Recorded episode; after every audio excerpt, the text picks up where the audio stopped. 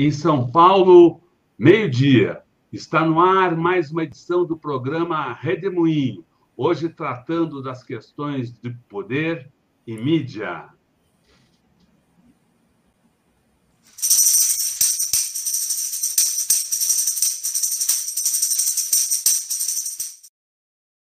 Hildegard Anjo, seja muito bem-vinda a mais esse redemoinho nessa situação brasileira. O que, que você nos conta, Hilde?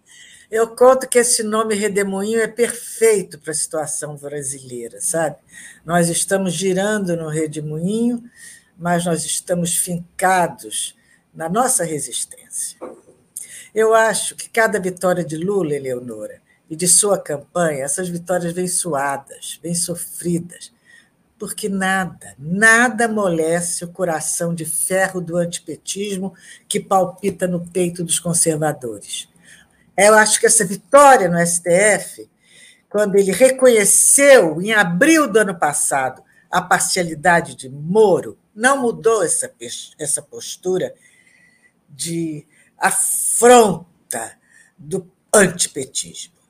A vitória foi noticiada no dia acho que 23 de abril do ano passado, pela Globo, porém insistindo no fato de que os processos cancelados não significavam absolvição. Então, a Globo deu um argumento ao antipetismo. Agora, como ser considerado culpado de um processo que não existe? É a dissolução, sim, claro, né? É, aliás, é um modo muito habilidoso que o judiciário brasileiro encontrou de colocar essa questão em pratos limpos aos olhos da história, sem ficar mal na fita. Nada vem com tal, tal imparcialidade, com a melhor das boas vontades. Um ano depois do STF chegar a essa conclusão, nós tivemos dias atrás, agora, dia 27, a mesma conclusão pela ONU, desmascarando internacionalmente a farsa da Lava Jato e o juiz, o ex-juiz Sérgio Moro. E isso não valeu para Lula um espaço para se manifestar no Jornal Nacional. O encerramento da matéria foi com Sérgio Moro tentando justificar a farsa, sem justificativa, dando seus argumentos. Mais uma vez, a Globo presenteou os antipetistas com seus argumentos. Essa crescente adesão que tem acontecido dos grandes artistas, dos maiores artistas brasileiros, começar por Chico Buarque, Caetano Veloso, Anitta, e também dos grandes influenciadores digitais, os mais populares, Felipe Neto, e até mesmo dos BBBs, que hoje são a joia da coroa da Globo, não sensibilizou o antipetismo, nem sensibilizou, principalmente, nem sensibilizou a Globo. Né? E a mesma atitude se manteve diante das manifestações contra esse atual governo devastador do nosso meio ambiente, dos nossos rios, incendiador de florestas, por parte de astros internacionais como o ativista ambiental Léo DiCaprio e agora esse Mark Ruffalo, que também se posicionou em favor de Lula. E, por fim, nós tivemos, então, a capa espetacular da revista Time, com matéria elogiativa, é, classificando Lula como o líder mais popular do Brasil. Isso já na capa, ela afirmou isso.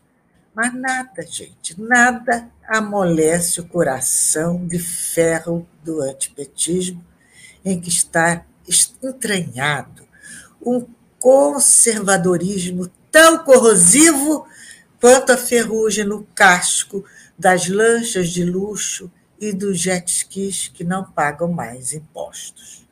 O antipetismo é uma patologia resistente que tem que ser classificada e identificada pela psicanálise, pelos analistas brasileiros. O antipetismo se debate nas águas do reacionarismo, uh, sufocado quando não tem argumentos. E o seu maior foco e maior sustentação é o jornalismo do Grupo Globo, da Rede Globo, das rádios da Globo, CBN, Globo News. Os comentários da Globo News e do Jornal Nacional e desses outros jornalísticos da casa fortalecem, eles são o álibi que alimenta esse ressentimento forte. Eu estou fazendo uma afirmação contra Lula e contra o PT. Essa resistência foi maior até um mês atrás, quando esse grupo poderoso que influencia toda a mídia corporativa brasileira, até então, ele promovia o apagamento total do Lula. Ele era silenciado. Saiu da prisão em silêncio, fazendo de conta que o Lula não existia. Para ser mais precisa com vocês, esse silenciamento fez uma pausa quando colocou no ar em 2021 os ministros do STF falando sobre anulação de todas as suas condenações, né? É, na Lava Jato, falou a verdade, e o Lula reconheceu isso, ele é um homem educado, em entrevista coletiva na sede do Sindicato dos Metalúrgicos. Isso mesmo, o metalúrgico, casado com a babá, Dona Marisa, ele é o personagem educado em toda essa cena política e midiática brasileira. Ontem, a CBN Campinas, uma rádio do interior de São Paulo, pertencente ao Grupo Globo, ouviu Lula, que mais uma vez foi um cavalheiro educado, deu a entrevista, sem mencionar aquele grupo tão hostil, a hostilidade desse grupo contra ele. Ele focou na incivilidade da disputa. Disse que é uma campanha a mais civilizada do que todas que já houve no Brasil, que antes você, o candidato tinha disputa, tinha briga com o adversário, os adversários, mas era tudo dentro do campo da política, que depois terminava um ato público e quando se encontravam, eles se falavam com cordialidade, com respeito, né?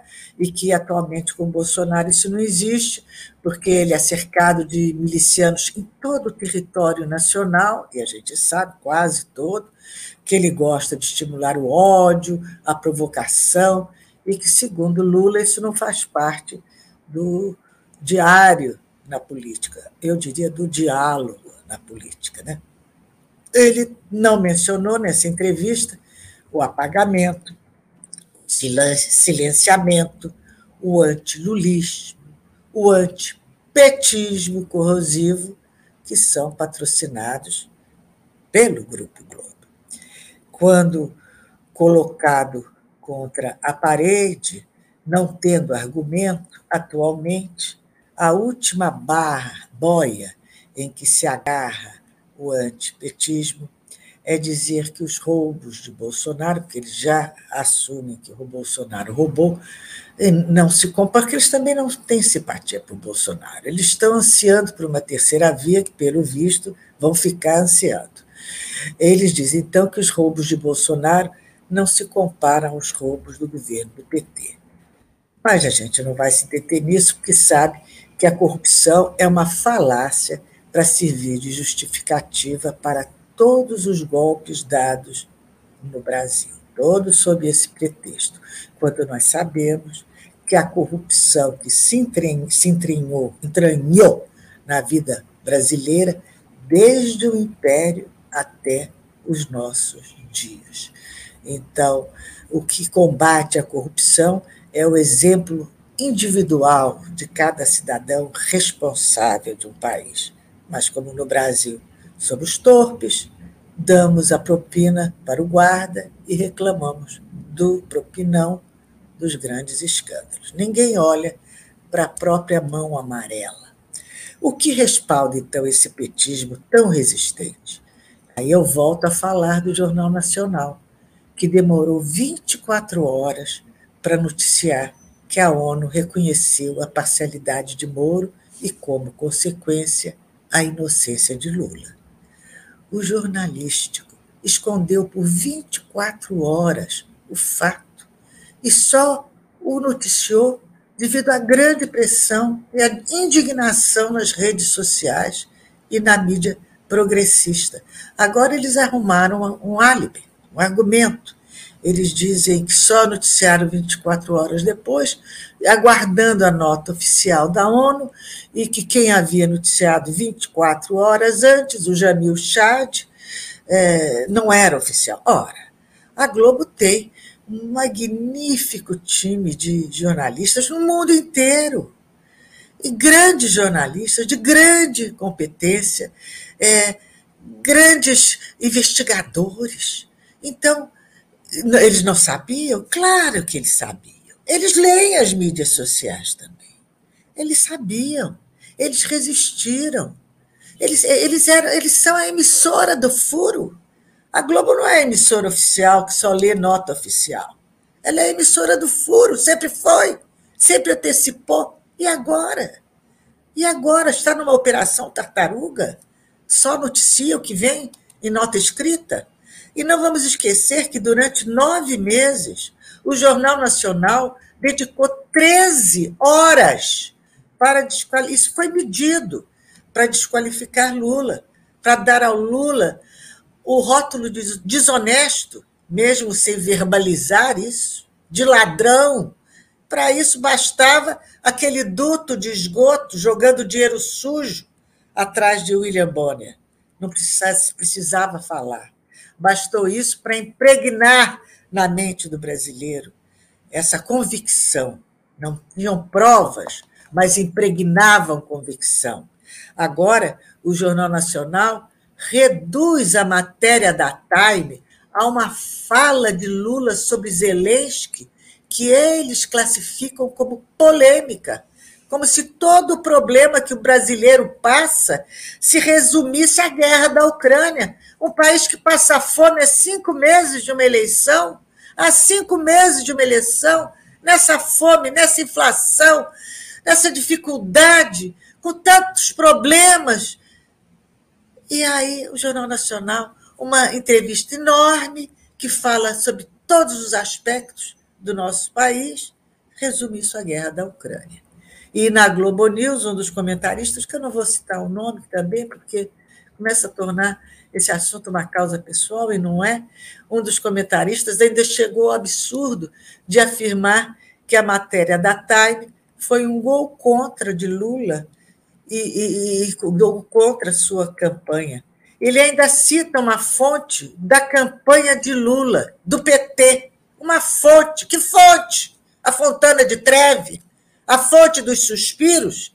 A eterna fonte da juventude? Que fonte? São essas, essas fontes sem rosto, sem digitais, que servem de instrumento e justificativa para a Globo News fazer esse terrorismo de campanha, saca uma fonte, a fonte falou, e aí não tem responsabilidade.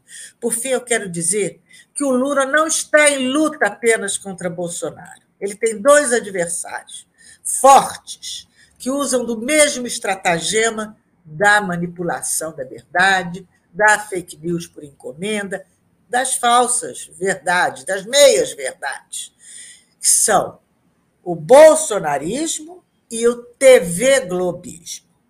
O bolsonarismo sustenta e é sustentado pelo time da barbárie, da incivilidade, dos baixos instintos e da ignorância, e do obscurantismo religioso.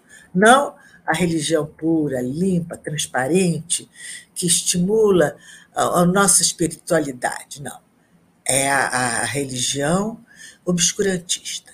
Já o TV Globismo sustenta a aversão a Lula nas classes mais informadas, mais abastadas, mais cultivadas e mais instruídas. Entre eles estão artistas, formadores de opinião, jornalistas, empresários e mesmo personalidades da vida pública brasileira enfim, da elite brasileira, que ainda não se manifestaram e não irão se manifestar em apoio à civilização e contra a barbárie. Só irão fazer isso se a Globo não, se a Globo mudar o seu discurso de ódio, de meias verdades e de tentativa de apagamento do candidato Lula. Segundo a Time, o maior líder popular do Brasil. E a Globo tentando apagar.